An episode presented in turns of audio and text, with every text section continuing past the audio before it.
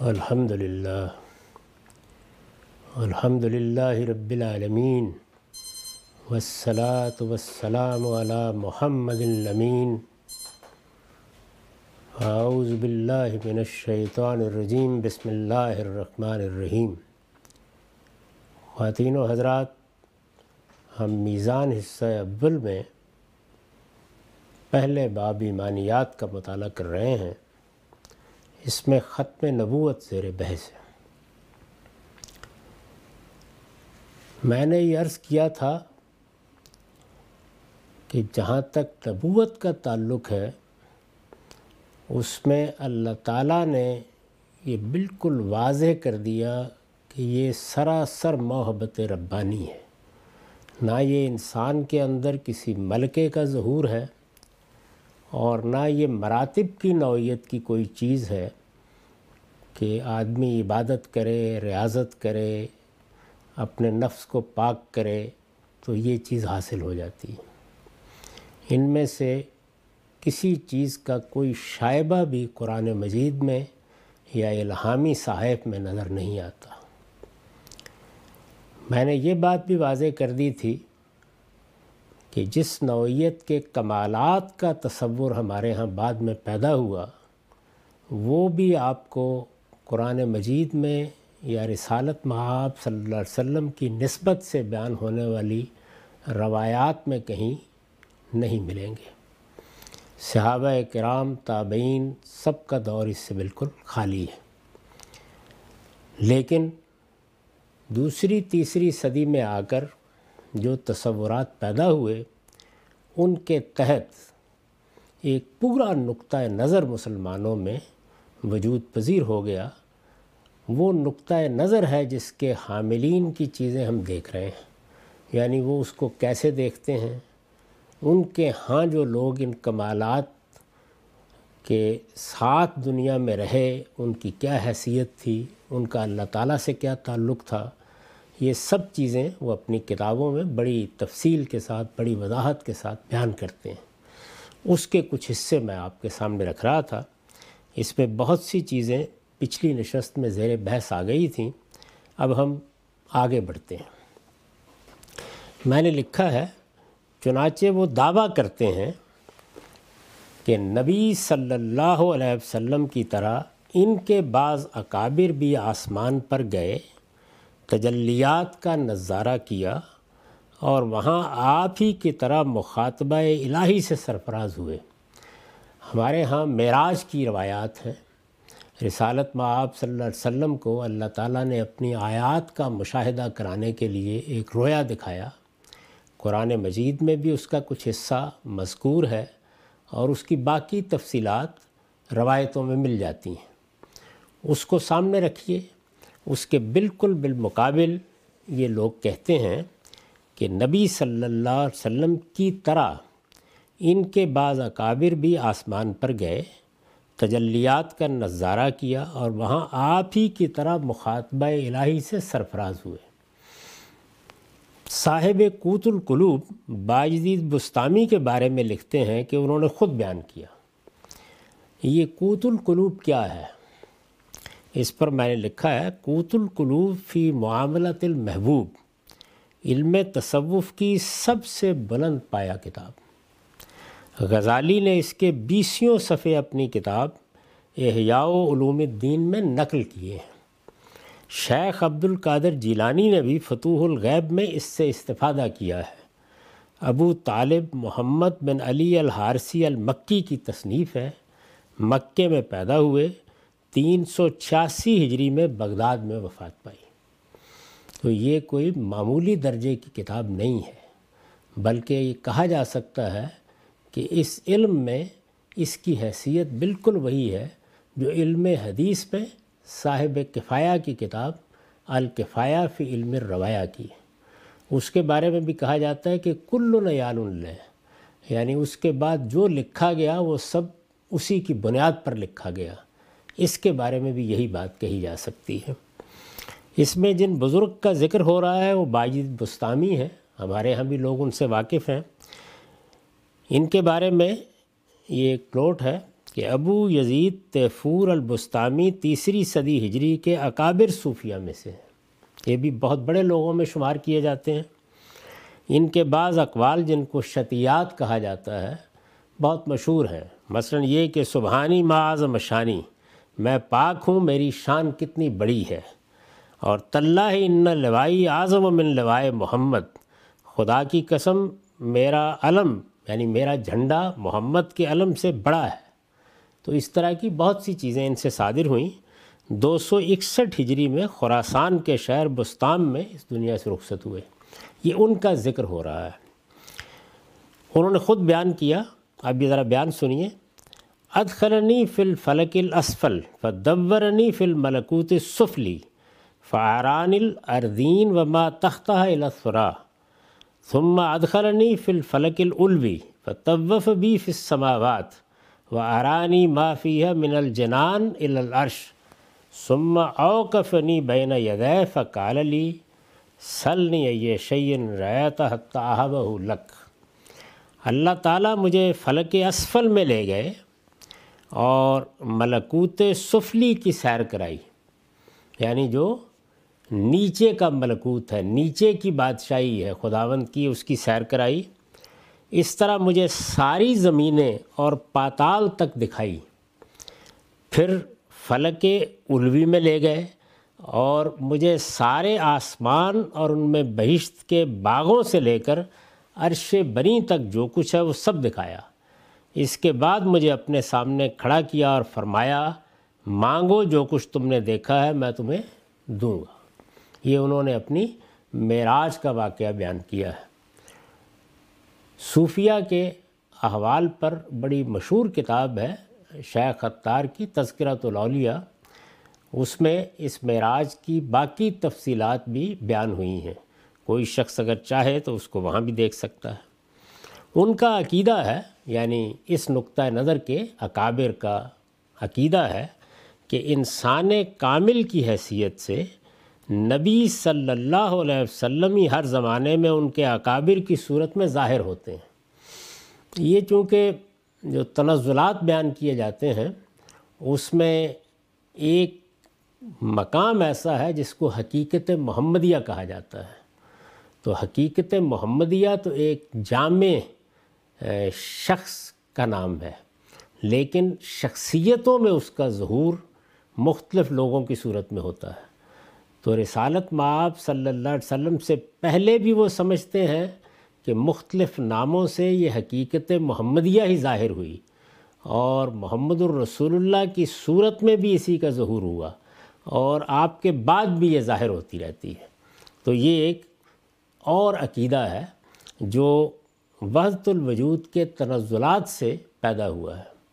اس میں چونکہ ایک مرتبے پر آ کر ایسی صورت پیدا ہوتی ہے کہ جس کے لیے ان حضرات کے ہاں یہی تعبیر اختیار کر لی گئی ہے، حقیقت محمدیہ کی۔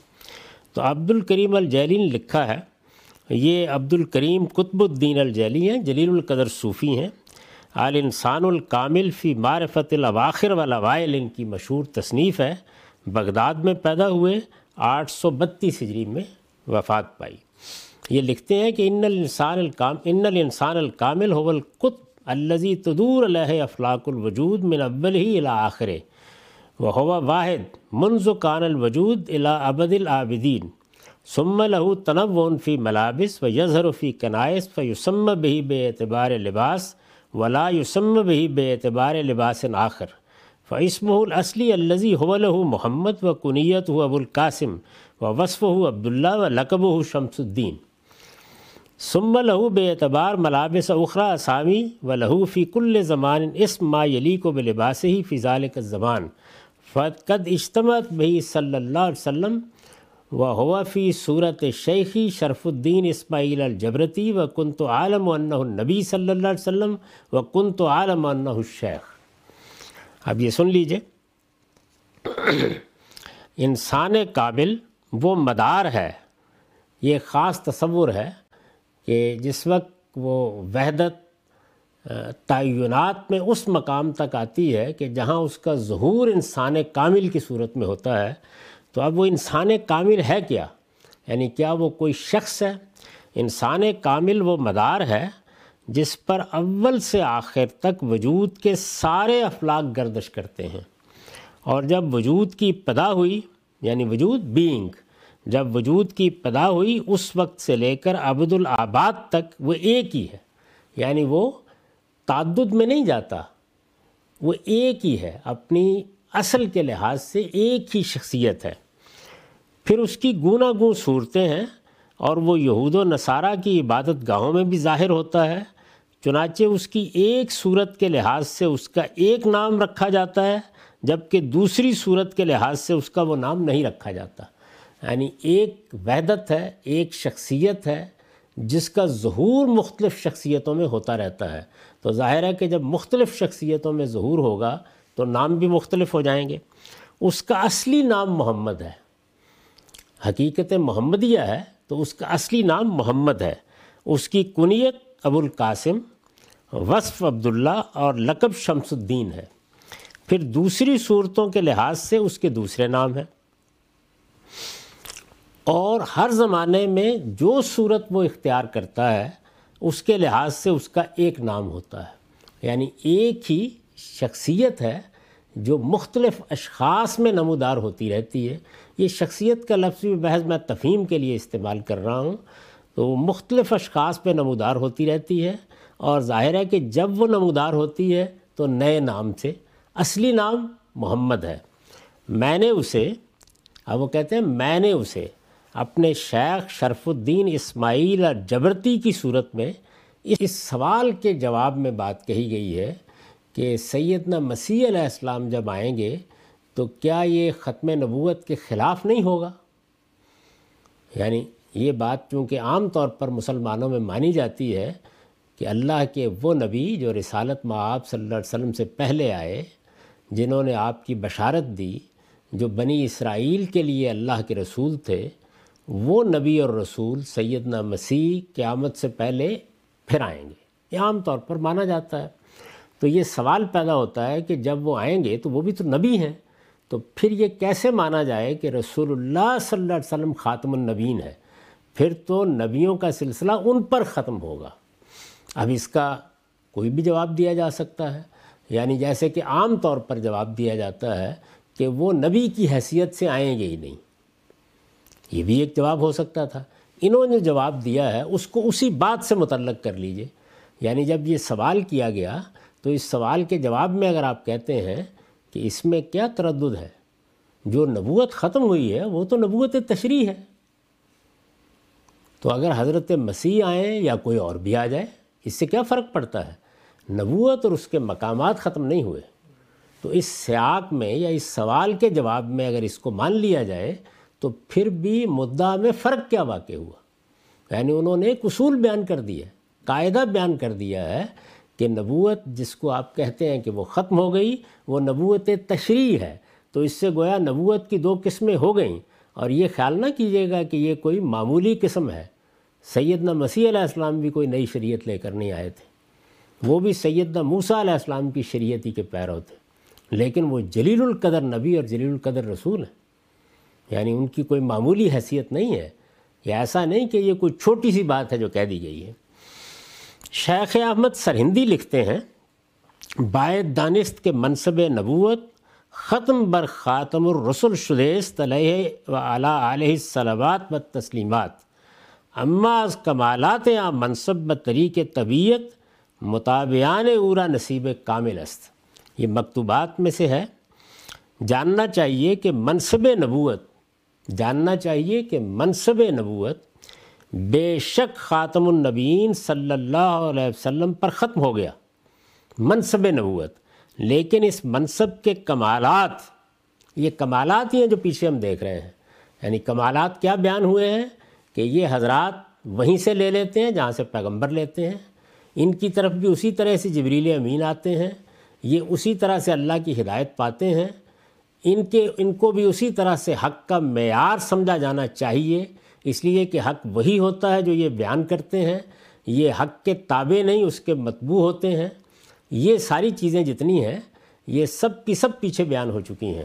اور وہ کمالات بھی کہ معراج ہوئی ہے، آسمانوں پر لے جایا گیا، زمین دکھائی گئی، زمین کی پاتال دکھائی گئی، عرش دکھایا گیا، جنت دکھائی گئی۔ اور پھر آخر میں یہ پوچھا گیا کہ کیا مانگتے ہو؟ یعنی ان میں سے جو چیز بھی چاہتے ہو ہم دے دیں گے۔ یہ سب کمالات، وہ یہ کہتے ہیں کہ آپ کے پیروں کو، آپ کے پیروں ہی کی حیثیت سے اب بھی پورے حاصل ہو سکتے ہیں۔ یعنی کمالات جو ہیں، وہ اب بھی اسی طرح حاصل کیے جا سکتے ہیں۔ اس میں تصور کیا کار فرما ہے کہ یہ مراتب ہیں، کمالات ہیں، جن کے مجموعے کا نام نبوت ہے، لیکن پھر وہ منصب بھی دیا جاتا ہے۔ تو یہ کہہ رہے ہیں کہ وہ منصب اب کسی کو نہیں دیا جائے گا۔ اس کے بعد یعنی یہاں تک، معاف کی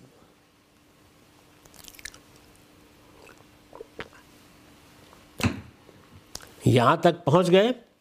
اس کے بعد وہ آگے بڑھتے ہیں اور حریم نبوت میں یہ نقب لگانے کے بعد یزداں بکمن داور ہمت مردانہ کا نعرہ مستانہ لگاتے ہوئے لا مکان کی پہنائیوں میں داخل ہو جاتے ہیں۔ یعنی یہ تو ابھی تک نبوت کے کمالات تھے، اب مزید دیکھیے۔ اس وقت ان کے علم و تصرف کا عالم کیا ہوتا ہے؟ کشاعری لکھتے ہیں۔ یہ بھی کوئی معمولی آدمی نہیں ہے۔ ابو القاسم عبد الکریم بن حوازن الکشیری اکابر صوفیہ میں سے ہیں۔ تین سو چھہتر ہجری میں نیشا پور کے قصب استوا میں پیدا ہوئے۔ اور رسالہ الکشیریہ ان کی مشہور تصنیف ہے۔ چار سو پینسٹھ ہجری میں اس دنیا سے رخصت ہوئے۔ وہ لکھتے ہیں، یہ کتاب ہے ان کی ترتیب السلوک۔ کانا یرا جملت القون۔ یوزیو بے نورن کان لہو حتیٰ لم یکفہ من القون علیہ شے و کانا یرا جمی القون من السمائے والارض۔ رویتا ایان۔ ولاکم بقلب ہی اس راہ کے سالک کو یہ سارا عالم یعنی یہ پوری کائنات، اس کے اپنے ہی نور سے روشن دکھائی دیتا ہے۔ یہاں تک کہ اس کی کوئی چیز اس کی نگاہوں سے چھپی نہیں رہتی۔ وہ آسمان سے زمین تک یہ ساری کائنات اپنی آنکھوں کے سامنے دیکھتا ہے۔ ہاں مگر دل کی آنکھوں کے سامنے۔ یعنی یہ جو آنکھیں ہیں، یہ آنکھیں نہیں دیکھتی۔ اس کے باطن کی آنکھیں دیکھتی ہیں اور یہ پورا عالم اس کے علم و تصرف میں ہوتا ہے۔ عال انسان الکامل میں ہے۔ اس کتاب کا پیچھے تعارف ہو چکا۔ فکل واحد من الافراد والاقتاب لہ تصرف فی جمیل مملکہ الوجودیہ۔ و یالم و کل واحد منہم مختلجہ فی اللیل والنہار فضلا لغات الطیور وقت کال شبلی رحمہ اللہ تعالی لو دبت نملت سودا علی سخرت سما فی لیلت ظلما ولم اسما لقلت انی مخدون اور ممکورم بی ان افراد و اقتاب میں سے یعنی جو ان کے بڑے لوگ ہوتے ہیں، ان کو کتب کہتے ہیں، ان افراد و اقتاب میں سے ہر ایک کو اس پوری مملکت وجود میں تصرف حاصل ہوتا ہے۔ یہ جس کو آپ بینگ سے تعبیر کرتے ہیں، یہ پوری مملکت وجود۔ یعنی اس کا مطلب یہ ہے کہ کوئی گوشہ، کوئی چیز جس پر آپ وجود کا اطلاق کر سکیں، وہ ان کے تصرف سے خالی نہیں ہوتا۔ ان افراد و اقداب میں سے ہر ایک کو اس پوری مملکت وجود میں تصرف حاصل ہوتا ہے۔ پرندوں کی بولیاں تو کیا؟ رات اور دن میں جو کھٹکا بھی ہوتا ہے، وہ اس سے واقف ہوتے ہیں۔ یعنی اب اس میں اور اللہ تعالیٰ کے علم میں آپ خود فیصلہ کر لیجیے کیا فرق باقی رہتا ہے۔ شبلی نے کہا ہے، اگر کوئی کالی چونٹی بھی اندھیری رات میں کسی سخت پتھر پر چلتی اور میں اس کی آواز نہ سنتا، تو بے شک میں یہی کہتا کہ مجھے فریب دیا گیا یا میں دھوکے میں رہا۔ یعنی یہ ان کے علم اور تصرف کا عالم ہوتا ہے۔ ایک چونٹی کالی چونٹی اندھیری رات میں۔ یہ کیوں کہا ہے کالی چونٹی اندھیری رات میں؟ اس لیے کہ پاس کھڑے ہوئے کو بھی نظر نہیں آتی۔ کالی چونٹی اندھیری رات میں کسی سخت پتھر پر چلتی تو اب صرف یہ نہیں کہ نظر آتی، نہیں، اس کے چلنے کی آواز بھی مجھے سنائی دینی چاہیے۔ ورنہ میں یہ سمجھوں گا کہ جو مقام مجھے دیا گیا ہے، اس میں میرے ساتھ دھوکہ ہو گیا ہے۔ ابن عربی نے لکھا ہے، یہ فتوحات میں ہے۔ وہ من العلم بحیث و اضا را حدم اسرا وطاط شخصن فلرز علم انّا وطت علم انّا وطاط السعیدن و شکی فتوحات مکیہ۔ ان کے علم کی شان یہ ہوتی ہے کہ ان میں سے اگر کوئی شخص اگر کسی شخص کا نقش قدم بھی دیکھ لے، ان کے علم کی شان یہ ہوتی ہے وہ ہم من العلم بحیث و اضا را آہد و ہم اثرا وطاط شخصن فلرز ان کے علم کی شان یہ ہوتی ہے کہ ان میں سے کوئی اگر کسی شخص کا نقش قدم بھی دیکھ لے تو کیا ہوتا ہے؟ علم انہا وطا تو سعیدن اور شکی تو اسے معلوم ہو جاتا ہے کہ وہ اہل جہنم میں سے ہے یا اہل جنت میں سے۔ یعنی نقش قدم بھی نظر آ جائے تو مستقبل کیا ہے؟ اللہ کے پیغمبر تو یہی کہتے ہوئے دنیا سے رخصت ہو گئے کہ نہیں جانتے کہ ہمارے ساتھ بھی کیا ہوگا۔ لیکن وہ جان لیتے ہیں کہ کون اہل جنت میں سے ہے کون اہل جہنم میں سے ہے وہ کہتے ہیں یعنی یہی ابن عربی، یہ مواقع النجوم کی عبارت ہے، حتیٰ یہ بک وانتا لا تراؤ و یمشی الما و فل ہوا و یسیر و کل حیولہ قابل تشکیل و صور کل عالم الروحانی۔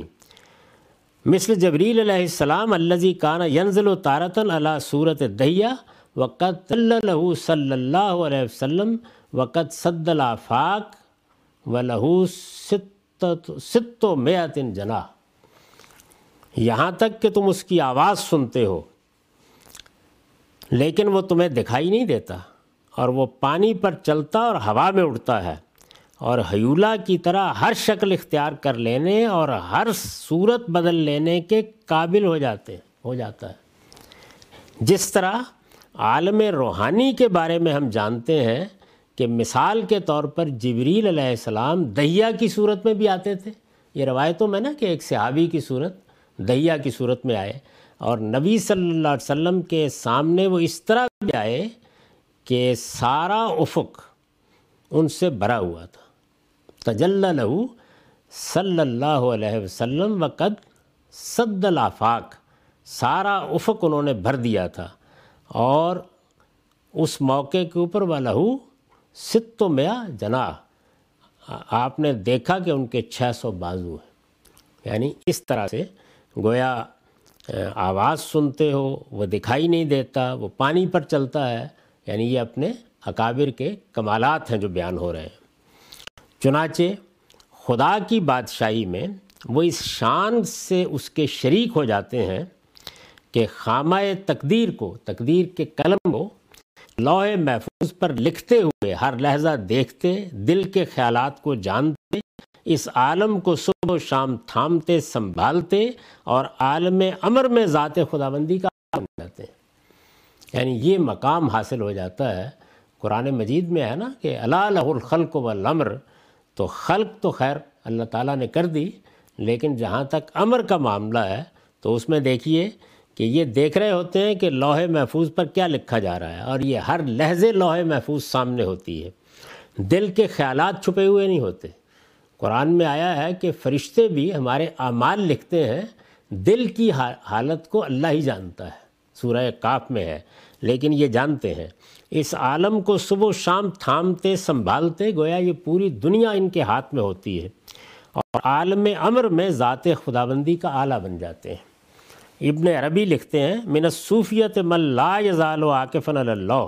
صوفیوں میں سے وہ بھی ہیں جن کی نگاہیں ہمیشہ لوح محفوظ ہی پر لگی ہوتی ہیں۔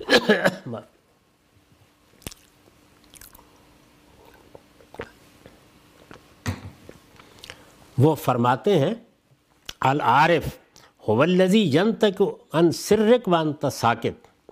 العارف ہوزی ینت کو ان سرک وانت ساکت عارف در حقیقت وہی ہے جو تجھ سے کچھ سنے بغیر تیرے بال، دل کی بات تجھے بتا دے۔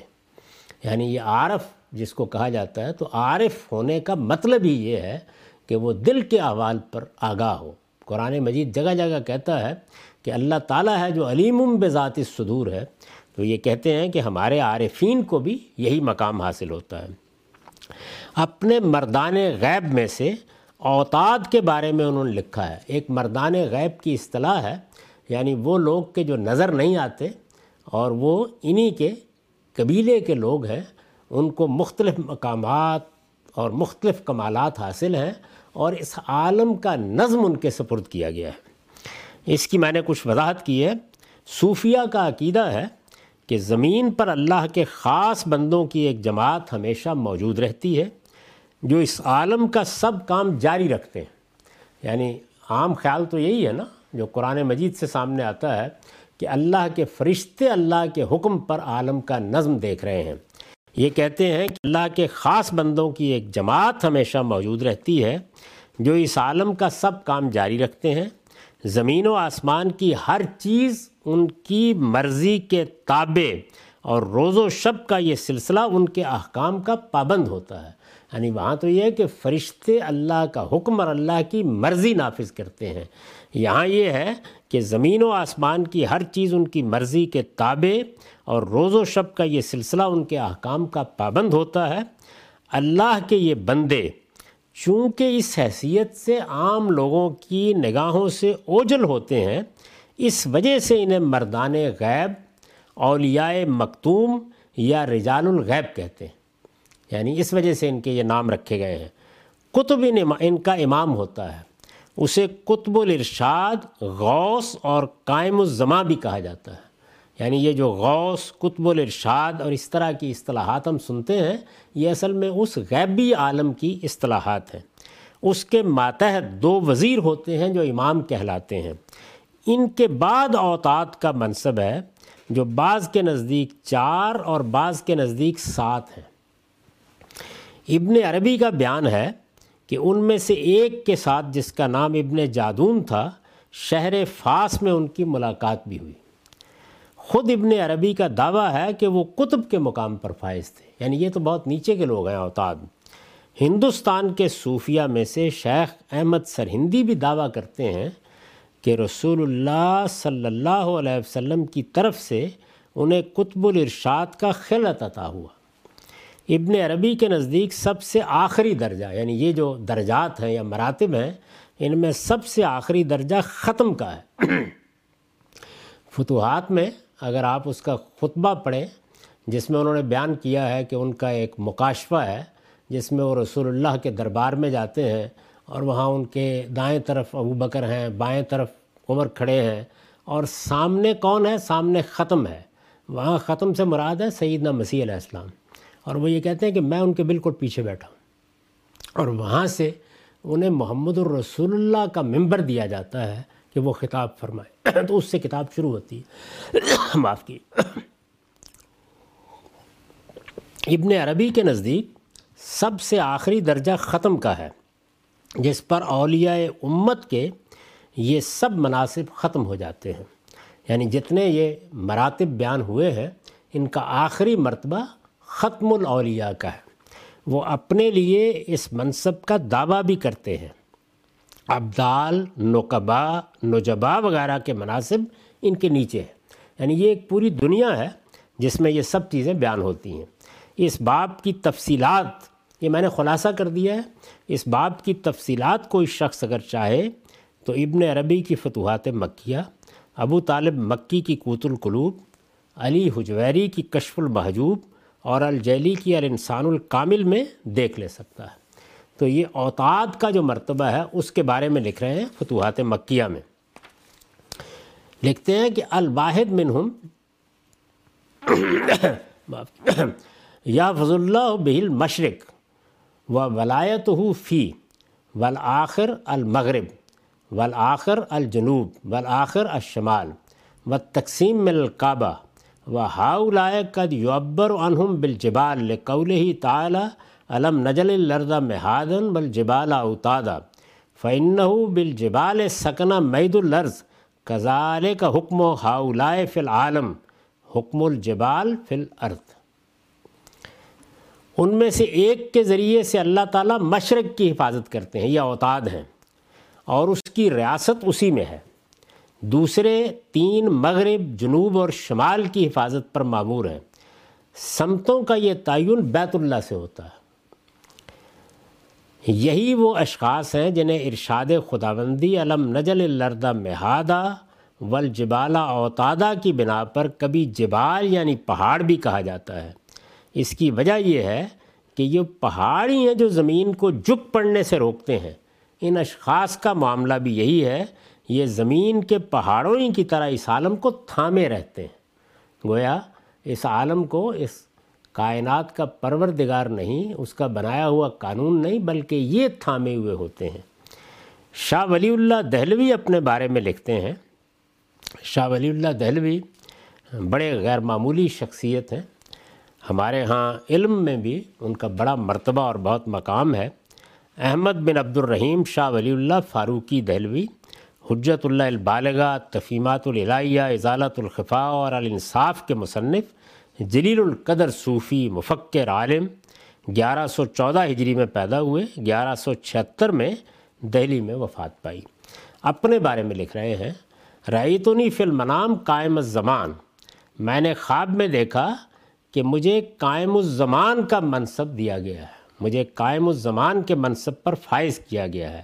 رایتنی فی المنام قائم الزمان۔ آنی بذالک ان اللہ اذا ارادہ شیم من نظام الخیر جالنی کل جار حال اتمام مرادی۔ یہ فیوز الحرمین میں ہے۔ میں نے خواب میں دیکھا کہ مجھے قائم الزمان کے منصب پر فائز کیا گیا ہے۔ اس سے میری مراد یہ ہے کہ جب اللہ تعالیٰ اپنے نظام خیر میں سے کسی چیز کا ارادہ کریں گے، تو اپنے مقصد کو پورا کرنے کے لیے اعلیٰ کار مجھے بنائیں گے۔ یعنی میرے ذریعے سے اس کا نفاذ ہوگا۔ یہی مقام ہے جس پر پہنچنے کے بعد پھر وہ کہتے ہیں کہ معاشر الانبیاء اتوی تم القب و اتینہ معلوم تو تو اے جماعت انبیاء، تمہیں صرف نبی کا لقب دیا گیا اور ہمیں وہ کچھ دیا گیا جس سے تم محروم ہی رہے۔ تو یہ تصویر ہے ان کمالات کی، ان مقامات کی، ان مراتب کی جن کا یہ حضرات اپنے اکابر کے لیے دعویٰ کرتے ہیں۔ میں نے یہ عرض کیا تھا کہ جس پس منظر میں یہ فکر پیدا ہوا، اس میں ایک جانب فلسفیانہ مباحث تھے اور اس میں جو بڑے فلسفی اور ان کے نتائج فکر ہیں، وہ مسلمانوں کے ہاں سامنے آ چکے تھے۔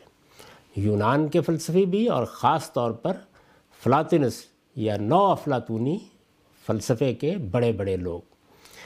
یہ چیزیں بھی سامنے آ چکی تھی ان علوم سے بھی لوگ بہرہ یاب ہو گئے تھے، نفسی علوم سے، کہ جن کی بنیاد پر بہت بڑی بڑی کرامات دکھائی جا سکتی تھی۔ نفسی علوم یعنی اصلاً وہ کوئی کرامات یا معجزے نہیں، بلکہ ان نفسی علوم میں مہارت کا اظہار تھا، جس طرح اس وقت دنیا مادی علوم میں اپنی مہارت کا اور اپنی ایجادات کا اظہار کر رہی ہے۔ یہ چیز بھی شامل ہو گئی تھی۔ اور اس کے ساتھ جو اس وقت کی ایک سیاسی اور معاشرتی فضا تھی، وہ بھی یہ تقاضا کر رہی تھی کہ اس طرح کا فکر پیدا ہو۔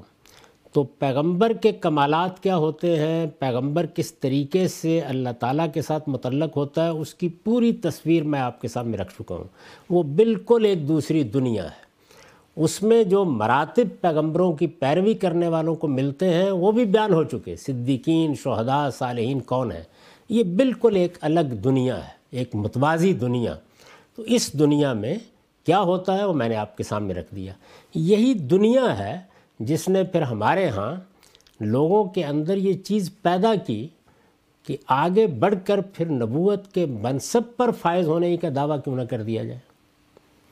اور دوسری جانب رسول اللہ صلی اللہ علیہ وسلم کے بارے میں بھی ان چیزوں کو نمایاں کرنے کا ذوق پیدا کیا جو آپ کو کرنے اول میں، جو آپ کو تابعین کے ہاں جو آپ کو صحابہ کے ہاں جو آپ کو قرآن مجید میں، جو آپ کو حدیث کے ذخیرے میں نظر ہی نہیں آتی۔ مثلا یہ کہ نور بشر کی بحث یعنی رسالت میں آپ صلی اللہ علیہ وسلم کے بارے میں اگر آپ کرنے اول میں چلے جائیں تو یہ کوئی بحث ہی نہیں ہے۔ یعنی انسانوں میں سے پیغمبر منتخب کیے جاتے ہیں۔ رسالت میں آپ صلی اللہ علیہ وسلم بھی انسانی تھے۔ اللہ تعالیٰ نے آپ کو بھی یہ منصب دیا۔ آپ آخری نبوت کا پیغام لے کے آئے۔ آپ کے جو فضائل ہیں، میں وہ روایت سنا چکا ہوں کہ وہ کیا ہیں۔ یعنی پیغمبروں کے فضائل کی نوعیت کیا ہوتی ہے۔ وہ یہ کمالات ہیں ہی نہیں ہیں جتنے بھی ہیں۔ تو نور بشر کی بحث بھی اسی کے نتیجے میں پیدا ہوئی۔ رسالت معاب صلی اللہ علیہ وسلم مختار کل ہیں۔ اب اس پر شرائط حدود عائد کیے جاتے ہیں کہ یہ اختیار ذاتی نہیں ہے، یہ عطائی اختیار ہے، اس کے حدود یہ ہیں۔ اسی طریقے سے علم غیب وغیرہ کی بحثیں۔ تو یہ اندازہ کیا جا سکتا ہے کہ جب ان لوگوں کا یہ معاملہ ہے تو اس کا یہ اثر پڑے گا، لازمی پڑے گا کہ پھر وہ ہستی جس کو ہم آخری پیغمبر کہتے ہیں، اس کے ہاں تو اس سے بھی آگے کی کچھ چیزیں ہونی چاہیے۔ تو ایک طرف خود رسالت میں آپ صلی اللہ علیہ وسلم کے بارے میں یا پیغمبروں کے بارے میں وہ مباحث پیدا ہوئے جن کا کوئی ادنا تاثر بھی آپ کو قرآن مجید میں یا صحیح روایتوں میں نہیں ملتا۔ اور دوسری جانب، بعض لوگوں کو یہ حوصلہ ہوا کہ وہ اسی پس منظر میں، اسی پس منظر کو پیش کر کے کہ دیکھ لیجیے، یہ سب باتیں تو کہی جا رہی ہیں۔ اپنے بارے میں بھی آگے بڑھ کر یہ کہہ دیں کہ ہم ایسے با کمال ہیں اور کمالات میں اس جگہ پہنچے ہیں کہ ہم بھی اس منصب پر فائز کر دیے گئے۔ اب دو چار الہام، کسی فرشتے نے آ کے کوئی دو باتیں آپ کے کان میں پھونک دیں، اس کے بعد آپ نے دعویٰ کر ڈالا کہ میں بھی اللہ کا پیغمبر ہوں۔ اور پھر یہ بحث بھی کہ یہ نبوت تشریح نہیں ہے، یہ تو اصل میں اسی طرح کی ہے کہ گویا ایک ذلی اور بروزی نوعیت کا مقام ہے جو مجھے حاصل ہو گیا ہے۔ تو اس پس منظر میں یہ چیز پیدا ہوئی ہے، اس کو سمجھ لینا چاہیے۔ میرے نزدیک یہ ساری کی ساری دنیا ہی قرآن مجید کے لیے، رسالت معاب صلی اللہ علیہ وسلم کے ارشادات کے لیے اور صحابہ و تابعین کے دور کے لیے ایک اجنبی دنیا ہے۔ اس دنیا میں ایک ہی چیز ہے کہ اللہ تعالیٰ فیصلہ کرتے ہیں کہ وہ کسی شخص کو اپنی عنایت سے اس منصب پر فائز کریں اور اس میں جو فضیلتیں دی جاتی ہیں، اس میں سے سب سے بڑی چیز مخاطبہ الہی ہے اور اس کے ساتھ اللہ تعالیٰ اپنی معیت کا ظہور کرتے ہیں اور وہ منصب کے لحاظ سے اور مشن کے لحاظ سے کرتے ہیں۔ اس طرح کی چیزیں وہاں آپ کو نظر ہی نہیں آئیں گی۔ اقول و قولی حاضہ وسطر اللہ لی ولکم ورسائل المسلمین۔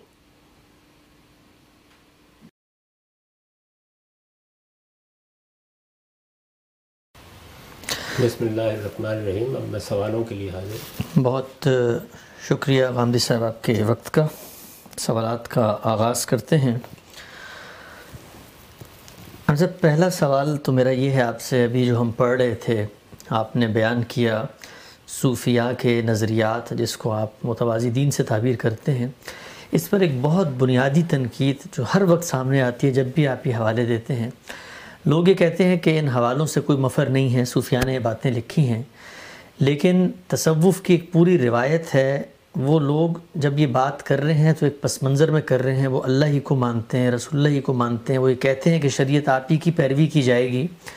اس کے بعد بعض بزرگوں کو کوئی کشف ہو جاتا ہے، کوئی الہام ہو جاتا ہے، کوئی ان کی طبیعت کے اندر نئی نئی چیزیں دریافت ہو جاتی ہیں۔ تو ہم ان چیزوں کو بجائے نمایاں کر کے مسلمانوں کے سامنے لانے کے یہ بڑی ہستیاں ہیں۔ اس طرح کی ان کی ان چیزوں کو اگنور کیا جائے اور باقی جو انہوں نے ایک پازیٹیو دین کی تعلیمات دی ہیں انہی کو کیوں نہ فروغ دیا جائے؟ یعنی ان کی کوئی توجہ کوئی تعبیر کرنے میں کیوں دلچسپی نہیں ہوتی؟ ان کو لوگوں کے سامنے پیش کیوں کیا جاتا ہے؟ مجھے تو ان کو پیش کرنے سے بھی کوئی دلچسپی نہیں۔ میرا تو مسئلہ یہ ہے کہ مجھے مثلاً ابھی یہ بیان کرنا تھا کہ ختم نبوت کا صحیح مفہوم کیا ہے۔ دین کو واضح کرنا وہ میری ذمہ داری ہے کہ میں یہ بتاؤں کہ وہ دین جو محمد الرسول اللہ صلی اللہ علیہ وسلم کے ذریعے سے دنیا کو ملا ہے وہ ہے کیا؟ اب اس میں ایک پورا تصور دیا گیا ہے کہ نبوت ختم ہو گئی۔ یہ بتایا گیا ہے کہ نبوت ختم ہونے کا مطلب کیا ہے۔ یعنی رسالت باب صلی اللہ علیہ وسلم نے اس کو واضح فرمایا ہے کہ نبوت ختم ہونے کا مطلب ہے لم یب کا من النبوہ الا المبشرات۔ یہ جو تصور ہے اس تصور کی مجھے وضاحت کرنی ہے یا نہیں کرنی؟ جب میں اس کی وضاحت کروں گا تو اس کے مقابل میں پوری دنیا موجود ہے۔ وہ یا دنیا مجھے قبول کرنی ہے یا یہ بتانا ہے کہ اس دنیا کا اس سے کوئی تعلق نہیں ہے۔ تو اس وقت بھی مجھے اس سے کوئی دلچسپی نہیں کہ میں ان بزرگوں کے بارے میں کوئی تبصرہ کروں میں ان پر کوئی حکم لگاؤں میں ان کے کفر و ایمان کا کوئی فیصلہ کروں۔ ان میں سے کوئی چیز بھی میری دلچسپی کا موضوع نہیں ہے۔ میری دلچسپی کا موضوع اس کے بالکل برخلاف یہ ہے کہ وہ دین جو محمد الرسول اللہ نے دیا ہے اس کے حقائق واضح ہیں۔ تو ابھی بھی آپ دیکھیے کہ میں نے یہ بتایا ہے کہ اگر آپ اس راستے کو اختیار کریں گے تو اس کی منزل کیا ہے۔ یعنی یہ راستہ جب بھی اختیار کیا جائے گا تو پھر ایک نئی دنیا وجود میں آئے گی۔ دین کے مقاصد اور ہو جائیں گے۔ اس میں مراتب کی تقسیم اور ہو جائے گی۔ تو مجھے تو اللہ کے دین کو واضح کرنا ہے۔ اب اس دین میں کھڑے ہو کر اگر اس کے بالکل متوازی تصورات پیش کیے جائیں گے تو میں ان کو کہاں چھپا کے رکھوں؟ بتانا ہوگا مجھے۔ تو آپ بتا دیجیے کہ میری زبان سے کبھی کوئی سخت لفظ نکلا ہو میں نے کبھی ان بزرگوں کی شان میں کوئی بری بات کہی ہو بس یہ سب سامنے رکھ دیا اور بتا دیا کہ یہ ہے۔ لیکن یہ بالکل ایک دوسری دنیا ہے۔ یعنی اس دنیا کا اس دنیا سے کیا تعلق ہے جو محمد الرسول اللہ صلی اللہ علیہ وسلم کے ذریعے سے ہمارے لیے واضح ہوتی ہے؟ مجھے یہ بتانا ہے۔ یہ میری ذمہ داری ہے۔ اچھا ہم سب اس سے جو لوگوں کا ایک اور اعتراض یہ ہے، مثلا آپ نے ابن عربی کی بھی ایک بات کا حوالہ دیا اس میں، جو ہمارے علماء ہیں، وہ صوفیاء کی ان چیزوں کی ایک توجہ کرتے ہیں۔ مثلا ابن عربی نے خود کبھی نبی ہونے کا ان الفاظ میں دعویٰ نہیں کیا کہ میں محمد صلی اللہ علیہ وسلم کے بعد ایک نبی بنا کے اللہ کی طرف سے بھیجا گیا ہوں۔ ان کو خواب بھی آتے ہیں، اس میں اللہ کا ایک قرب کی کچھ تمثیلیں ہیں، وہ بیان بھی کر دیتے ہیں بسا اوقات۔ یہ جو عبارت تھی، اس میں آگے سیدنا مسیح کا بھی ذکر ہے۔ تو یہ پوری بات صوفیہ کی اس دوسرے پس منظر میں بیان کرنے میں مانے کیا ہے؟ یعنی آپ پس منظر کیا ہے؟ یعنی میں کیا بیان کروں؟ یعنی یہ بتاؤں گا نا میں کہ ان کو معراج بھی ہوتا ہے یہ آسمان پر بھی جاتے ہیں یہ وہیں سے لیتے ہیں جہاں سے پیغمبر لیتے ہیں۔ تو بھائی پھر یہ کیا چیز ہے؟ یہ آپ کو بتانی پڑے گی نا مجھے۔ یعنی یہ دنیا ہے جس کی کیا میں پیروی کروں گا یا اس کے مقابل میں محمد الرسول اللہ صلی اللہ علیہ وسلم کے دین کی پیروی کروں گا؟ دونوں میں سے ایک ہی چیز ہوگی۔ یہ سب کچھ جاننے کے بعد میرے اندر یہ چیز کیوں نہ پیدا ہو کہ میں بھی اس دنیا میں جاؤں میں بھی اسی طرح سے آسمانوں پر جا کے سیر کروں میں بھی اسی طرح سے ان چلوں اور مراقبوں سے گزروں۔ اور میرا پس منظر یہی ہے یعنی میں اس دنیا کو دیکھ چکا ہوں تو میں بھی یہی چاہوں گا نا۔ یہ چیز ایک مقصد آپ کو دیتی ہے۔ یہ کیسے ہو سکتا ہے کہ ایک بالکل متوازی مقصد، متوازی غائط متوازی منزل خدا کے پیغمبر بتا رہے ہوں۔ مناسب کی ایک بالکل دوسری دنیا آپ کے سامنے ہو۔ مراتب کے لیے بھی صدیقین، شہداء، صالحین یہ تصورات ہوں۔ یا تو یہ تصورات لوگوں کے لیے آئیڈیل بنیں گے یا یہ بنیں گے۔ تو میں ان دونوں چیزوں کو اکٹھا کیسے کروں؟ یہ کر کے دکھا دیجیے مجھے کیسے کیا جاتا ہے۔ اب ہوتا کیا ہے؟ ہوتا یہ ہے کہ ظاہر ہے کہ یہ سارے بزرگ جو ہیں یہ مسلمان ہیں۔ تو وہ شریعت کی بات بھی کریں گے، وہ شریعت کی پابندی کی بات بھی کریں گے، وہ آپ رضائل سے نجات دلانے کے طریقے بھی بتائیں گے۔ ان میں سے کس چیز کی نفی ہے؟ یعنی وہ ساری چیزیں اپنی جگہ جو ٹھیک ہیں، وہ ٹھیک ہیں۔ ان کے اوپر کوئی اعتراض بھی نہیں، لیکن وہ بھی کتنی ٹھیک ہیں۔ اس پر میں نے آگے اسی مضمون میں تبصرہ کیا ہے اور یہ بتایا ہے کہ وہ دنیا جس میں وہ داخل ہوتے ہیں یعنی اب آپ کو بننا کیا ہے، یہ ہے نا، آپ کو ایک مسلمان کی حیثیت سے بننا کیا ہے، تو اس کے کچھ اہداف وہ ہیں، آخری اہداف جو قرآن نے طے کیے ہیں، اور کچھ اہداف وہ ہیں جو انہوں نے طے کیے ہیں۔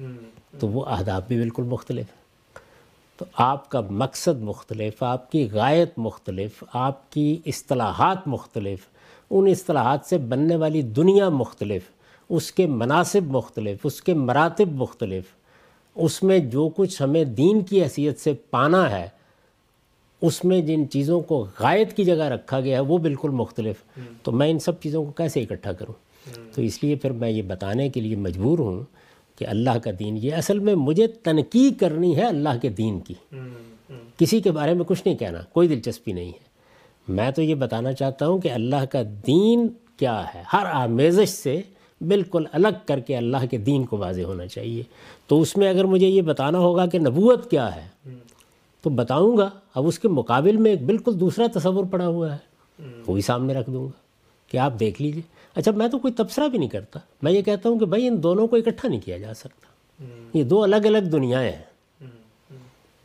اب مثال کے طور پر دیکھیے نا کہ اگر مجھے کسی وقت یہ بتانا ہوگا کہ اسلام دنیا کی معیشت کو کس نگاہ سے دیکھتا ہے۔ تو اس کے مقابل میں معاشی تصورات کے بڑے بڑے حاملین موجود ہوں گے۔ اگر فرض کیجیے کہ مسلمانوں میں سے بھی کچھ لوگ ان تصورات کے حاملین ہوں جیسے مارکسزم جیسے کمیونزم ایک زمانہ رہا نا مسلمانوں کے علماء میں کچھ لوگ تھے۔ تو اب یہ مجبوری تھی کہ بتایا جائے کہ قرآن کیا کہتا ہے اور یہ کیا تصورات ہیں۔ تو میری ساری بحث تصورات پر ہے شخصیات پر نہ میں نے کبھی کوئی تبصرہ کیا۔ نہ کبھی کوئی تبصرہ کرنا پسند کرتا ہوں۔ نہ مجھے اس سے کوئی دلچسپی ہے۔ میں ان سب بزرگوں کی بڑی عزت کرتا ہوں بڑا احترام کرتا ہوں ان کی نیک نیتی کا قائل ہوں بعض سے بہت محبت کرتا ہوں۔ لیکن یہ تو مجھے بتانا ہے نا ہر حال میں بتانا ہے۔ اچھا کیا اس پہ میں نے کبھی کوئی تفریق کی ہے؟ مثلا جس شخص کی آغوش فکر میں میں نے شعور کی آنکھ کھولی وہ مولانا سید ابواللہ صاحب مودودی ہیں۔ ان کی جو دین کی تعبیر ہے پوری کی پوری جب یہ واضح ہو گیا کہ وہ تعبیر بے بنیاد ہے، تو وہ بھی میں نے بتایا ہے۔ تو میری ضرورت کیا ہے؟ میری ضرورت کسی پر تبصرہ کرنا نہیں ہے، نہ مجھے کسی سے کوئی دشمنی ہے۔ میری ضرورت یہ ہے کہ خدا کے دین کو جب واضح کیا جائے، تو اس میں کوئی آمیزش باقی نہ رہے۔ بس۔ جی۔ اچھا سے جو آخر میں آپ نے بات فرمائی کہ ہمارے ہاں بھی پھر کچھ لوگوں نے آگے بڑھ کے انہی صوفیاء کے نظریات کی عمارت پہ کچھ اگلے دعوے بھی کر دیے، ذلی نبی ہونے کے بروزی نبی ہونے کے۔ اس پہ بھی ایک تنقید یہ سامنے آتی ہے کہ صوفیاء کی روایت چلیں آپ اس کو کہہ دیں کہ شریعت کے بعض چیزوں سے ہٹ کے کھڑی ہوئی ہے، لیکن یہ جو ہے، مثلا قائدیانی حضرات ہیں، احمدی حضرات ہیں یہ جب ایک پورا نظام فکر پیش کرتے ہیں، ان کا ریلیشن جب صوفیاء کے تصور سے جوڑا جاتا ہے، تو مسلمانوں نے تو صوفیاء کو قبول کیا ہوا ہے، تو یہ ایک لحاظ سے ان انٹینشنلی ان کے ان غلط نظریات کی بھی ایک امت کی قبولیت یا توجہ کی جا رہی ہوتی ہے۔ اس سے لوگ یہ سمجھیں گے کہ یہ بھی صوفی ہیں یہ حسن لوگوں کو اگر وہ اس طرح کی باتیں کرتے ہیں، دیکھیے مجھے تو یہ بتانا ہے کہ اس امت میں افکار و خیالات کس بنیاد پر قائم ہیں؟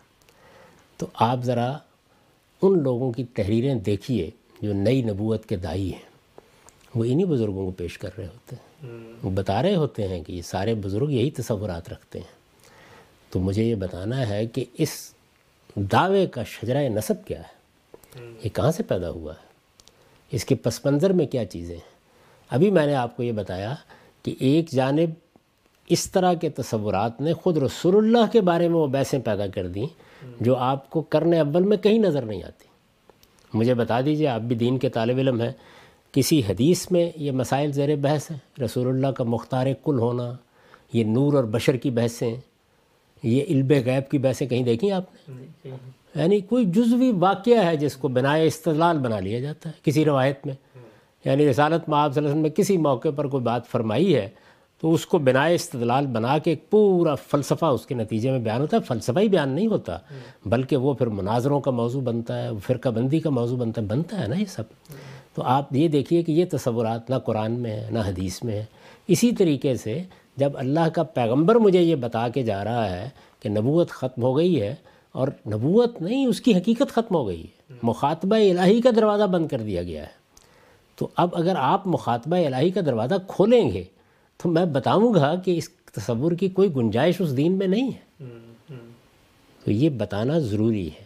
یوں نہیں ہو سکتا کہ آپ یہ کہیں کہ منصب نبوت کا دعویٰ کر دیا جائے تو گردن زدنی اور سارے کمالات کا دعویٰ کر دیا جائے تو کچھ نہیں ہوتا۔ تو میں تو اس طرح کی تفریق نہیں اختیار کر سکتا۔ میں تو ایک ہی اپنے ہاتھ میں معیار رکھوں گا اور اسی کی بنیاد پر ہر چیز کو جانچوں گا۔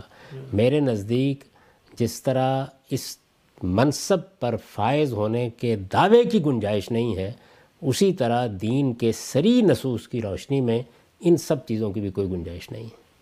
تو اگر گنجائش نہ ان کی ہے نہ ان کی ہے تو دونوں کے لیے الگ معیار کیسے اپنائے جا سکتے ہیں؟ اچھا اگر آپ یہ بیان کریں گے کہ دیکھیے ان کے بڑے حسنات ہیں شریعت پر عمل ہے اور بہت سی چیزیں ہیں تو میرے بھائی جن لوگوں نے نبوت کے دعوے کیے ہیں ان کے یہاں بھی یہ سب چیزیں پائی جاتی ہیں۔ وہ بھی اسلام میں اپنی خدمات گنوائیں گے۔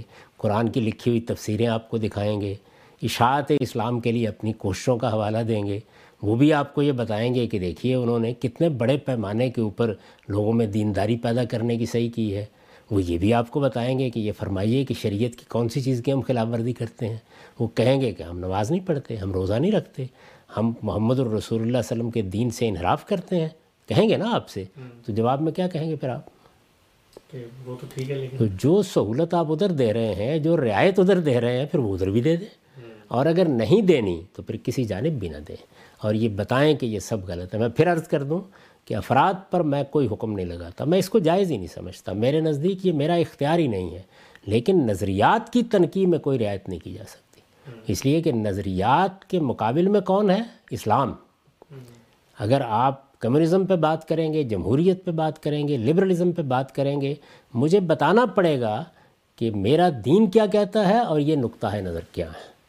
لیکن کوئی شخص ان میں سے کسی چیز کا قائل ہے؟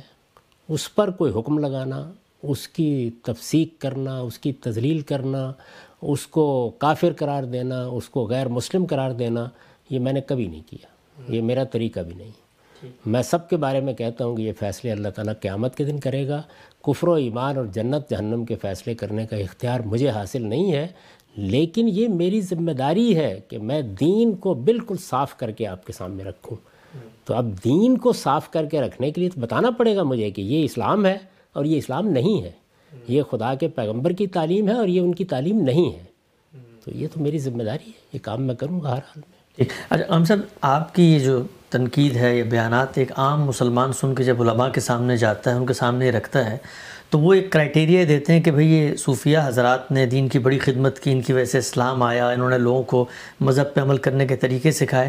ان کی جو باتیں آپ کو خلاف شریعت لگتی ہیں، وہ نالے، یہ ان کی شطحیات ہیں یا تفردات ہیں، باقی جو ان کی باتیں ٹھیک ہے وہ آپ لے لیں۔ تو یہ تصور پھر قابل عمل میں نے کبھی کسی کو نہیں رکھا کیا چیز نہ لے یعنی اچھی بات اگر کوئی ہے ایک بڑے صوفی تھے۔ ایک مرتبہ میں مردان میں ڈاکٹر محمد فاروق خان صاحب کے یہاں ٹھہرا ہوا تھا۔ بڑے لوگوں میں سے میں ان کا نام نہیں لیتا۔ بہت مرید ہیں ان کے بڑی ان کی حیثیت ہے۔ تو وہ آ گئے اور کھانے میں میرے ساتھ شریک ہو گئے۔ تو انہوں نے مجھ سے کہا کہ میں نے تمہاری تنقیدات پڑھی ہیں۔ تو کوئی چیز ایسی نہیں ہے جو ہم کہتے ہوں جو اسلام میں نہ ہو۔ تو میں نے کہا کوئی چیز نہیں۔ یعنی کوئی چیز زائد کوئی چیز توضیع کی کوئی تنقید کی کہنے لگے بالکل نہیں۔ وہی محمد الرسول اللہ کا اسلام ہے جو ہم پیش کرتے ہیں۔ تو میں نے کہا اس کے لیے نیا نام رکھنے کی ضرورت کیوں پیش آ گئی؟ پھر آپ کہیے اسلام۔ جو نام اللہ نے رکھا ہے اللہ تعالیٰ قرآن میں اعلان کرتے ہیں ان دین عند اللہ الاسلام وہ یہ کہتے ہیں کہ تمہارے باپ ابراہیم نے ہوا سما کم المسلمین تو پھر نیا نام رکھنے کی ضرورت کیوں پیش آ گئی؟ پھر اپنی اسی شناخت کو بیان کیجیے۔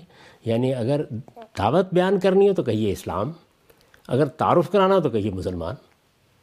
اگر نیا کچھ نہیں، تو اگر کچھ نیا ہے نام تو بھی رکھیں گے نا۔ تو اصل میں اس طرح کے تضادات میں لوگ جیتے ہیں۔ آخری سوال ہم سب زمین میں، پھر ہم عام سوالات کی طرف جاتے ہیں۔ کچھ عہد حاضر کے بڑے اذہان ہیں جو تصوف سے تعلق رکھتے ہیں۔ وہ یہ کہتے ہیں کہ صوفیاء کے یہ جو کلامی مباحث ہیں، ان سے اپنے آپ کو علیحدہ کر لیں اور ان کا دین سے اب کوئی تعلق نہیں ہے۔ یہ ان کے ذاتی فلسفے اور اخص الخواص کی توحید اور وحدت الوجود۔ جو شخصیت کو نکھارنے کا میکینزم تعلق باللہ کے طریقہ کار، جو ریاضتیں، جو انہوں نے پریکٹسز بتائی ہیں، وہ بس اپنا لیں اور اسی میں اصل میں ایک مسلمان کی حقیقی بقا ہے۔ تو بھائی، میں نے تو دیکھیے، کوئی چیز آپ پیش کریں گے نا اس چیز کو، یا وہ چیز کوئی دنیوی تدبیر ہوگی؟ یا وہ چیز دین ہوگی۔ اگر آپ دین کے طور پر پیش کریں گے تو میں ضرور تنقید کر کے بتاؤں گا آپ کو کہ قرآن و حدیث میں اس کی گنجائش ہے یا نہیں۔ اور اگر وہ دین نہیں ہے دنیوی تدبیریں ہیں تو میں تو آپ جانتے ہیں کہ پوری انسانیت کے علم کی قدر کرتا ہوں۔ میرے ہاں تو مغرب مشرق کی کوئی تفریق نہیں ہوتی۔ تو یہ جو مغربی قوموں نے علوم ایجاد کیے ہیں میں آپ کو کہتا ہوں نا کہ ان سے فائدہ اٹھائیں۔ جی۔ یعنی سائنس پڑھیں سائنسی علوم میں اشتغال پیدا کریں۔ آپ سوشل سائنسز کے بھی اچھے عالم بنیں یہ کہتا ہوں نا تو آپ یہ بتائیے کہ مجھے صوفیہ کے ساتھ کیا دشمنی ہے؟ اگر انہوں نے کوئی ایسی چیز کہی ہے کہ جو ہمارے لیے مفید ہے جس سے ہم فائدہ اٹھا سکتے ہیں جس کی ہمیں قدر کرنی چاہیے تو ضرور کرنی چاہیے۔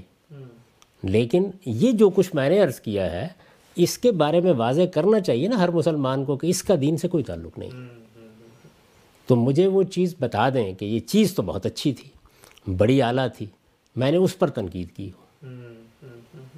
مغربی قومیں تو اسلام کو مانتی نہیں ہیں بہت سی۔ تو میں تو کہتا ہوں ان سے بھی استفادہ کریں۔ تو میں آپ کو کیوں روکوں گا کسی سے استفادہ کرنے میں؟ ہر ایک سے استفادہ کریں۔ لیکن یہ ذہن میں رکھیں کہ جس چیز میں آپ استفادہ کر رہے ہیں یا فائدہ اٹھا رہے ہیں وہ اگر دین کے طور پر پیش کی جائے گی تو اس کا پوسٹ مارٹم کیا جائے گا۔ یعنی دین کا لفظ بولتے ہی آپ کو بتانا پڑے گا کہ آپ کی اس بات کی بنیاد قرآن میں کیا ہے؟ آپ کی اس بات کی بنیاد رسالت میں آپ صلی اللہ علیہ وسلم کے ارشادات میں کیا ہے؟ کیونکہ دین نام ہے محمد الرسول اللہ صلی اللہ علیہ وسلم کے قول و فعل اور تقریر و تصویب سے جو چیز دین قرار دی جائے۔ دین نام ہے اس کا۔ تو دین کا لفظ بولتے ہی میں اس کا تجزیہ کروں گا، پوچھوں گا۔ آپ کہتے ہیں یہ ایک دنیوی تدبیر ہے، یہ ایک اچھی بات ہے۔ بھئی ایک آدمی مجھے آ کے کہتا ہے کہ میں نے ایک گولی ایجاد کی ہے۔ اس گولی کو کھا لینے کے بعد آدمی کی سرگرانی دور ہو جاتی ہے اور بہت نشاط سے نماز پڑھتا ہے۔ مجھے کیا اعتراض ہے اس کے اوپر؟ یعنی میرا ذہنی توازن خراب ہے کہ میں اعتراض کروں گا۔ وہ ایک دنیوی چیز بتا رہا ہے۔ یہ دنیوی چیزیں نفسی بھی ہو سکتی ہیں مادی بھی ہو سکتی ہیں۔ مادی کیا ہیں دوائیں۔ جی۔ مشروبات پینے کی چیزیں۔ اور نفسی کیا ہیں؟ وہ مشقیں وہ ریاضتیں۔ کہ جن سے آپ طبیعت میں نشاط پیدا کرتے ہیں، جیسے یوگا ہے اور بہت سی چیزیں ہیں، ان پہ کوئی اعتراض نہیں ہے۔ اعتراض اس وقت ہوگا جب یا آپ ان کو دین بنائیں گے یا ان میں کوئی ایسی چیز داخل کریں گے کہ جو ان کو بدت بنا دے۔ تو وہ تو اعتراض میں کروں گا۔ اچھا ہم سب لوگ یہ بھی کہتے ہیں کہ یہ اعتراض تو آپ کرتے ہیں، لیکن وہ جو مثبت چیزیں ہیں، تصوف کی، یا صوفیہ کی، ان کو بھی کبھی آپ نے نمایاں کیا؟ مطلب آپ سے اگر میں پوچھوں کہ بھئی ایک، دو، تین آپ بتائیے کہ تصوف کی یہ مثبت چیزیں جس کو عام مسلمان اپنا سکتے ہیں، ان میں ان کی دین یا اللہ سے قرب بہتر ہو سکتا ہے۔ اس پہ تو کوئی کبھی تفصیل سے یا اس طرح تو بات نہیں ہوتی، تنقیدی ہوتی۔ یعنی ان کے پاس کوئی ذرائع نہیں ہے اپنی چیزوں کو بیان کرنے کے۔ کر رہے ہیں نا بیان۔ ان کے معتقدین بھی بیان کر رہے ہیں، ان کی کتابیں بھی بیان کر رہی ہیں۔ میں نے اپنی زندگی لگا رکھی ہے کہ میں نے اللہ کے دین کو پیش کرنا ہے۔ تو آپ یہ دیکھتے ہیں کہ باقی بھی جتنے بھی بڑے بڑے لوگ ہیں ان کا میں ذکر ضرور کر دیتا ہوں لیکن ایسا تو نہیں کہ ان کے افکار کی توضیع تنقید کے لیے میں نے عمر لگا رکھی ہو۔ تو ہر آدمی اپنے لیے کسی کام کا انتخاب کرتا ہے۔ میں نے اس کا انتخاب کیا ہے اور ایک ترتیب سے میں یہ کام کر رہا ہوں۔ یعنی دیکھیے زندگی کا ایک بڑا حصہ تھا۔ جس وقت میں پورے دین کے کانٹینٹ کی تنقید کر رہا تھا۔ اپنی آرا میں نے مرتب کی بہت سے تراشی دم پرستی دم شکستم مراحل سے گزرا۔ اس کے بعد میزان کی صورت میں اس کو پیش کر دیا۔ وہ تمام چیزیں جن کا تعلق جدید مسائل سے تھا، ان کو بھی اپنی کتاب مقامات میں بیان کر دیا۔ اس کے بعد بڑا مسئلہ تھا کہ قرآن مجید کا جو تفسیری ایک مکتب پیدا ہوا ہے امام فرائی کے ذریعے سے، اس کو عام آدمی تک پہنچانے کے لیے اقدام کیا جائے۔ تو اس میں ترجمہ کرنا پیش نظر تھا، اس میں حواشی لکھنا، تو تفسیر لکھ دی، وہ ہو گئی۔ اب میں حدیث پر کام کر رہا ہوں۔ اس سے فارغ ہونے کے بعد اگر اللہ تعالیٰ موقع دیتا ہے تو آثار پر کام کروں گا۔ تو ایک ترتیب ہے نا۔ جی۔ آثار کیا ہیں؟ صحابہ کرام کی چیزیں۔ اچھا پھر اس کے بعد آپ باقی لوگوں پر بھی آ سکتے ہیں۔ تو اس ترتیب میں اگر موقع مل گیا عمر نوح مل گئی تو وہاں بھی پہنچ جائیں گے۔ تو آدمی اپنے لیے کاموں کا انتخاب کرتا ہے۔ باقی یہ ہے کہ ان کے پاس بہت ذرائع ہیں ان کے بے شمار مدارس ہیں ان کے متوسلین ہیں ان کی خانقاہیں ہیں ان کے دربار ان کی اصطلاح کے مطابق قائم ہیں۔ ان کے ذریعے سے ان کے افکار کی اشاعت ہو رہی ہے۔ لوگوں تک پہنچ رہے ہیں اس میں میری خدمات کی کیوں ضرورت ہے؟ ٹھیک۔ آخری سوال جو کہ ایک دلچسپ موضوع ہے آپ کے آپ کو جاننے والے آپ کے دوست احباب جو آپ کی شخصیت سے واقف ہیں وہ یہ بھی کہتے ہیں کہ آپ خود بھی شخصی اعتبار سے ایک صوفی ہی ہیں۔ یعنی عقیدے اور یہ تصور اور کلامی مباحث سے ہٹ کے۔ تو جب وہ یہ کہہ رہے ہوتے ہیں تو کیا مراد ہوتی ہے ان کی؟ یہ تو ان سے پوچھنا چاہیے۔ ان سے معلوم کرنا چاہیے۔ لیکن مجھے جو ایک صوفی کی شخصیت ہے یہ ویسے بہت پسند ہے۔ اچھا۔ اور میں اس کو آئیڈیلائز کرتا رہا ہوں ہمیشہ۔ اچھا۔ وہ مجھے پسند ہے اس میں کوئی شک نہیں۔ شخصیت بڑی اور چیز ہوتی ہے۔ شخصیات کا تعلق تو اصل میں نظریات سے نہیں ہوتا۔ ایک شخصیت کے مختلف ٹریڈس یا اس کے جو خصائص و اوصاف ہیں وہ ہو سکتا ہے آپ کو پسند ہو۔ یعنی علماء کی شخصیت سیاستدانوں کی شخصیت کھلاڑیوں کی شخصیت اداکاروں کی شخصیت۔ تو مجھے شخصیات کی اگر آپ فہرست مرتب کریں تو صحابہ کرام کے دور کے بعد جو شخصیتیں پسند ہیں وہ زیادہ تر صوفیہ کی ہیں۔ یہ بات اس حد تک درست ہے۔ تو وہ کون سا پہلو ہے؟ شخصیت کا جو آپ کو نمایاں لگتا ہے۔ میرا خیال یہ ہے کہ اگر میں اس وقت اس کو بیان کروں گا آپ کے سوال کے جواب میں تو وہ کچھ خود ستائی کی صورت بن جائے گی کیونکہ سوال ایسے پس منظر میں کیا گیا ہے اس سے ہٹ کے کسی وقت یہ سوال ہوگا تو ضرور عرض کریں آگے بڑھتے ہیں۔ ذلحجہ کی ابتدا ہو چکی ہے اور آپ نے اپنی کتاب میزان میں بھی لکھا ہے۔ ام سلمہ کی ایک روایت آپ نے نقل کی رسول اللہ کی تلقین ہے۔ وہ مسلمان جو قربانی کا ارادہ رکھتے ہیں کہ جب تک قربانی نہ کر لیں ذلحجہ کی ابتدا سے نہ ناخن تراشیں نہ بال کاٹیں قربانی کے بعد یہ کر لیں۔ تنقید اس پر یہ کی جاتی ہے کہ یہ غریب روایت ہے، اور اس کی بنیاد پر ہم ایک مستقل بذات دین کا مشروع حکم کیسے مسلمانوں پر لازم کر سکتے ہیں؟ میں نے ایسا کچھ نہیں کیا، میرا استدلال بہت واضح ہے، وہ چند جملوں میں بیان کیا جا سکتا ہے۔ یہ چیز کہ نظر کی عبادت کے لیے ناخن نہ کاٹے جائیں، بال نہ تراشے جائیں، اور اس کے بعد آپ قربانی کریں۔ قربانی کے ساتھ متصل کر کے قربانی کے بغیر یہ نظر کی عبادت کے طور پر مشروع ہے۔ اور ہمارے ہاں عمرے اور حج میں ایک سنت ثابتہ کی حیثیت سے جاری ہے۔ اس وقت بھی جاری ہے۔ یعنی میں نے جب یہ کہا ہے کہ نظر کی قدیم روایت ہے، تو یہ محض اس کی تاریخ کے بعض پہلوؤں کا حوالہ دیا ہے۔ ہمارے ہاں یعنی جس دین کو ہم جانتے ہیں، جو دین محمد الرسول اللہ سے ہم کو ملا ہے، اس میں عمرہ بھی ہے اور حج بھی ہے۔ میں یہ وضاحت کر چکا ہوں کہ یہ عبادات کیا ہیں؟ یہ نظر کی تمثیل ہے یعنی جس طرح نماز پرستش ہے، روزہ اطاعت ہے، اسی طرح زکوٰۃ اور حج، یہ نظر کی تمثیل ہے وہاں مال کی نظر پیش کی جاتی ہے، یہاں جان کی نظر پیش کی جاتی ہے۔ تو نظر کی تمثیل کی عبادات میں یہ عبادت بھی ہے اور یہ عبادت مشروع ہو گئی ہے۔ یعنی ہمارے ہاں دین کا حصہ بن گئی ہے۔ کس طرح بنی ہے؟ عمرے میں دیکھ لیجیے، حج میں دیکھ لیجیے۔ یعنی احرام باندھنے کے بعد جو پابندیاں آپ قبول کرتے ہیں، ان میں یہ بھی ہیں۔ دوسری بعض چیزوں کے ساتھ، یہ قربانی تک پہنچاتی ہیں اور قربانی کے بغیر بھی اسی طرح مشروع ہیں۔ مثال کے طور پر، عمرے میں آپ صرف ان چیزوں کا اہتمام کرتے ہیں تو تب بھی نظر پوری ہو جاتی ہے۔ اور اگر آپ بال منڈوانے سے پہلے قربانی بھی کر دیں تو وہ بھی عمرے کا حصہ ہے۔ حج کے معاملے میں بالکل یہی صورتحال ہے۔ تو قربانی کے ساتھ یا قربانی کے بغیر یہ ایک مشروع عبادت ہے یہ ہمارے ہاں موجود ہے۔ یہ عمرے اور حج میں ایک سنت ثابتہ کی حیثیت سے جاری ہے۔ تو پہلی بات تو یہ سمجھ لیجیے کہ میری اس رائے کی بنیاد کوئی روایت نہیں وہ یہ سنت ثابتہ ہے۔ جو چیز ایک سنت ثابتہ کی حیثیت سے عبادت کے طور پر مشروع ہو جائے۔ قرآن مجید نے یہ کہا ہے کہ اس کے حدود و شرائط پورے ہو سکتے ہوں تو آپ نفل کے طور پر جب چاہیں اس کو ادا کر سکتے ہیں۔ من تطوع خیرن فین اللہ شاکر علی یعنی آپ جب چاہے روزہ رکھ سکتے ہیں، جب چاہیں سجدہ کر سکتے ہیں، جب چاہیں رکوع کر سکتے ہیں، جب چاہیں اللہ کے سامنے قیام میں کھڑے ہو کر دعائیں کر سکتے ہیں۔ یہ عبادتیں ہیں نا ساری کی ساری۔ جتنی چیزیں بھی ہیں۔ تو رسالت معاب صلی اللہ علیہ وسلم نے اسی کو جاری کیا ہے۔ قربانی آپ نے جاری کر دی۔ اسی طرح ایام تشریق کی تکبیریں آپ نے عام لوگوں کے لیے جاری کر دیں۔ اس کے بارے میں بھی استحباباً فرما دیا، کر سکتے ہیں یہ؟ کر سکتے ہیں۔ میں اس کو ایک استحباب کی چیز سمجھتا ہوں۔ لیکن میرے نزدیک اس کا جو ثبوت ہے، وہ تو عمرے اور حج میں ہو چکا۔ یعنی جب فرض نماز رسالت معاب صلی اللہ علیہ وسلم نے بتا دی اور فرض نماز ایک سنت ثابتہ کی حیثیت سے جاری ہو گئی، تو اب آپ مجھے کہیں گے کہ فجر سے پہلے دو رکتیں پڑھ لو۔ تو یہ غریب روایت، بلکہ غریب ان جدن بھی ہو، تب بھی کوئی فرق نہیں پڑتا اس سے۔ اس لیے کہ وہ تو ایک طے شدہ چیز آ گئی۔ اب تو نفل کے طور پر اسے انجام دینا ہے۔ تو نفل کے طور پر تمام عبادات انجام دی جا سکتی ہیں۔ کیا شرط ہے؟ پہلی چیز یہ ہے کہ وہ دین میں عبادت کے طور پر ثابت ہو جائے تو قربانی ثابت ہو گئی دین میں ایک عبادت کے طور پر۔ اسی طرح تکبیرات تشریق ثابت ہو گئیں۔ اسی طریقے سے یہ ناخن نہ کاٹنا بال نہ ترشوانا اور جب نظر پوری ہو جائے تو اس پر جا کے بال کاٹ لینا ناخن کاٹ لینا۔ یہ نظر کی قدیم روایت ہے۔ نظر کی قدیم روایت آپ بائبل میں دیکھ سکتے ہیں دوسری جگہوں پہ دیکھ سکتے ہیں۔ وہ ایک الگ چیز ہے۔ یہ ہمارے ہاں کس جگہ ہے؟ ایک مشروع عبادت کے طور پر حج اور عمرے میں موجود ہے۔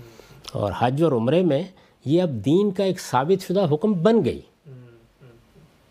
وہ وہ تو اب زیر بحث ہی نہیں رہا، موجود ہے۔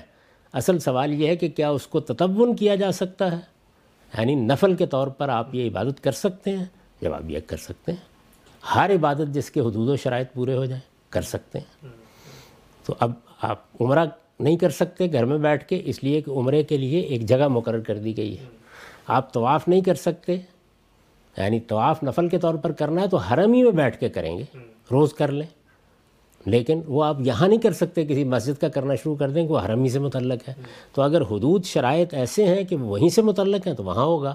اور جن چیزوں میں یہ چیز نہیں ہے، وہ ہو جائیں گی۔ آپ یہ دیکھیے کہ قربانی ہے آپ حج کے لیے آپ نے احرام باندھ لیا آپ نکل کھڑے ہوئے گھر سے آپ کہیں گر گئے۔ اب پہلی چیز تو یہ کہ قربانی وہاں کے لیے بھیج دیں۔ جی۔ نہیں بھیج سکتے اس کا بھی راستہ نہیں۔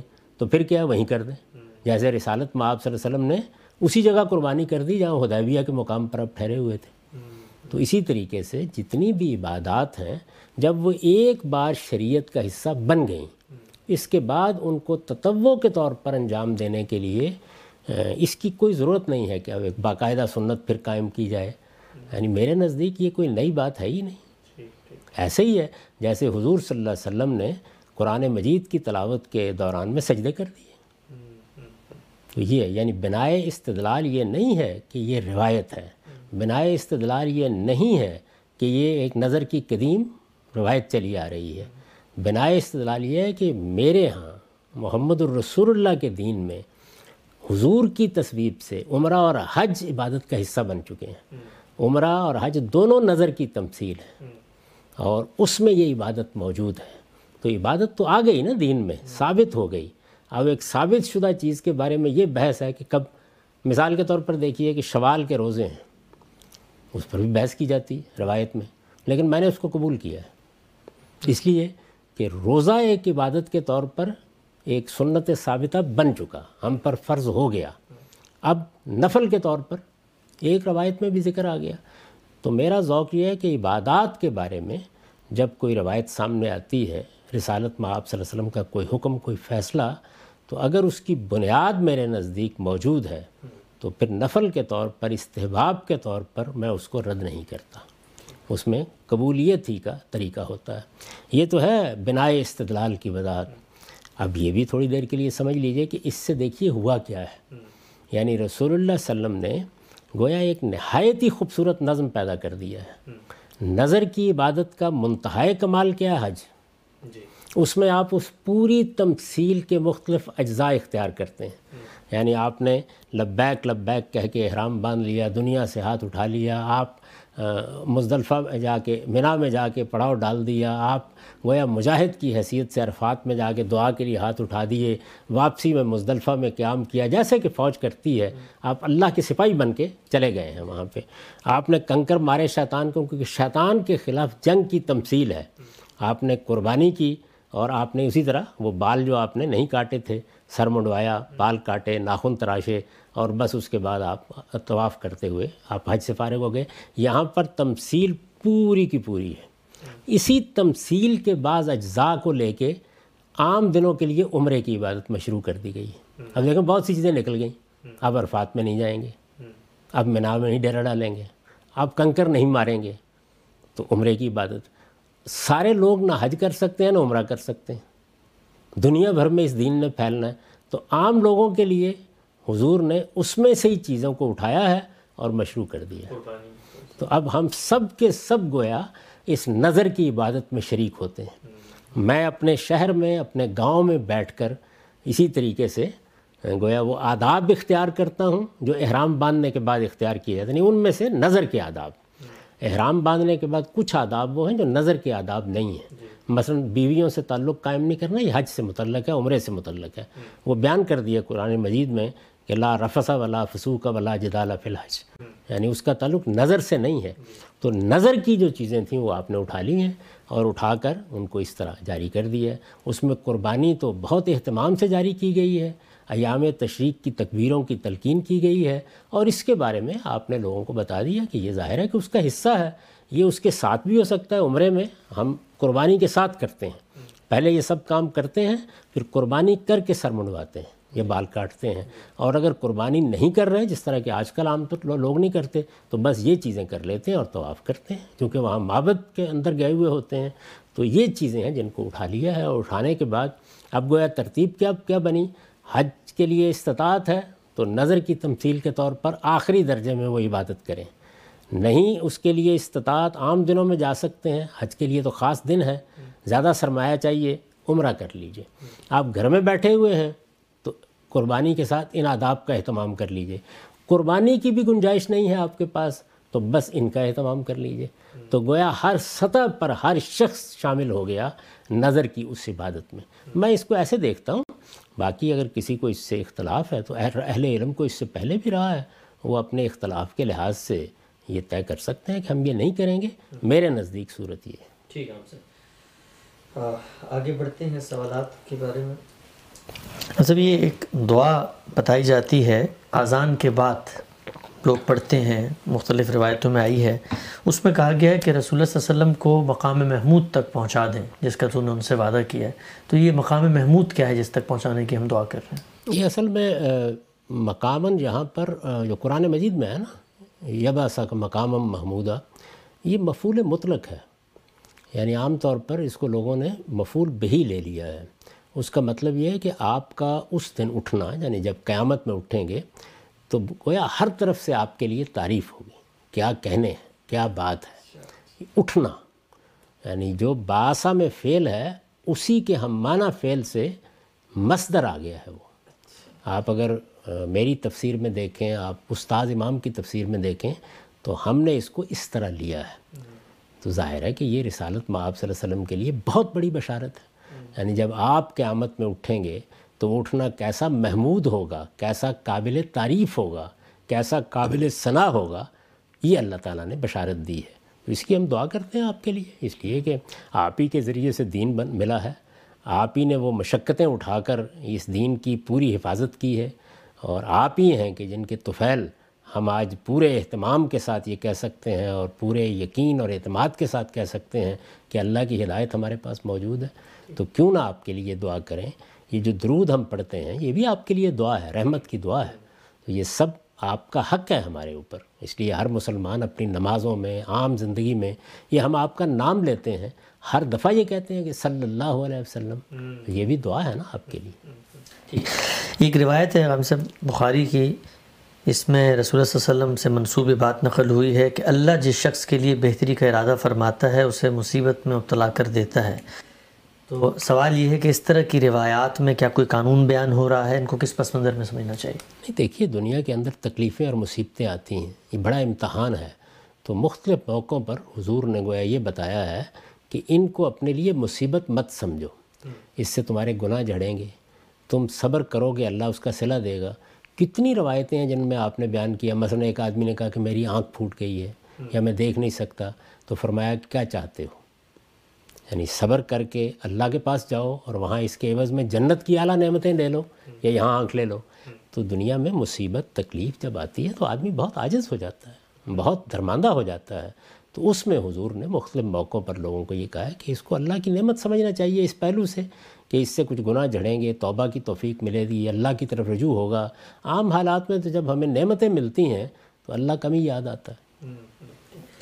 شام صاحب، یہ سوال موجودہ دور میں بہت سارے لوگ پوچھتے ہیں۔ آج کل فری لانسر ریسرچر کا ایک ایک پیشہ ہے جو شروع ہو گیا ہے۔ اس میں لوگ کرتے کیا ہیں کہ لوگ مختلف یونیورسٹیوں میں پڑھنے والے طلبہ کے جو تھیسز ہیں، ان میں مدد کرتے ہیں یعنی ان میں ڈیٹا کلیکشن کرتے ہیں۔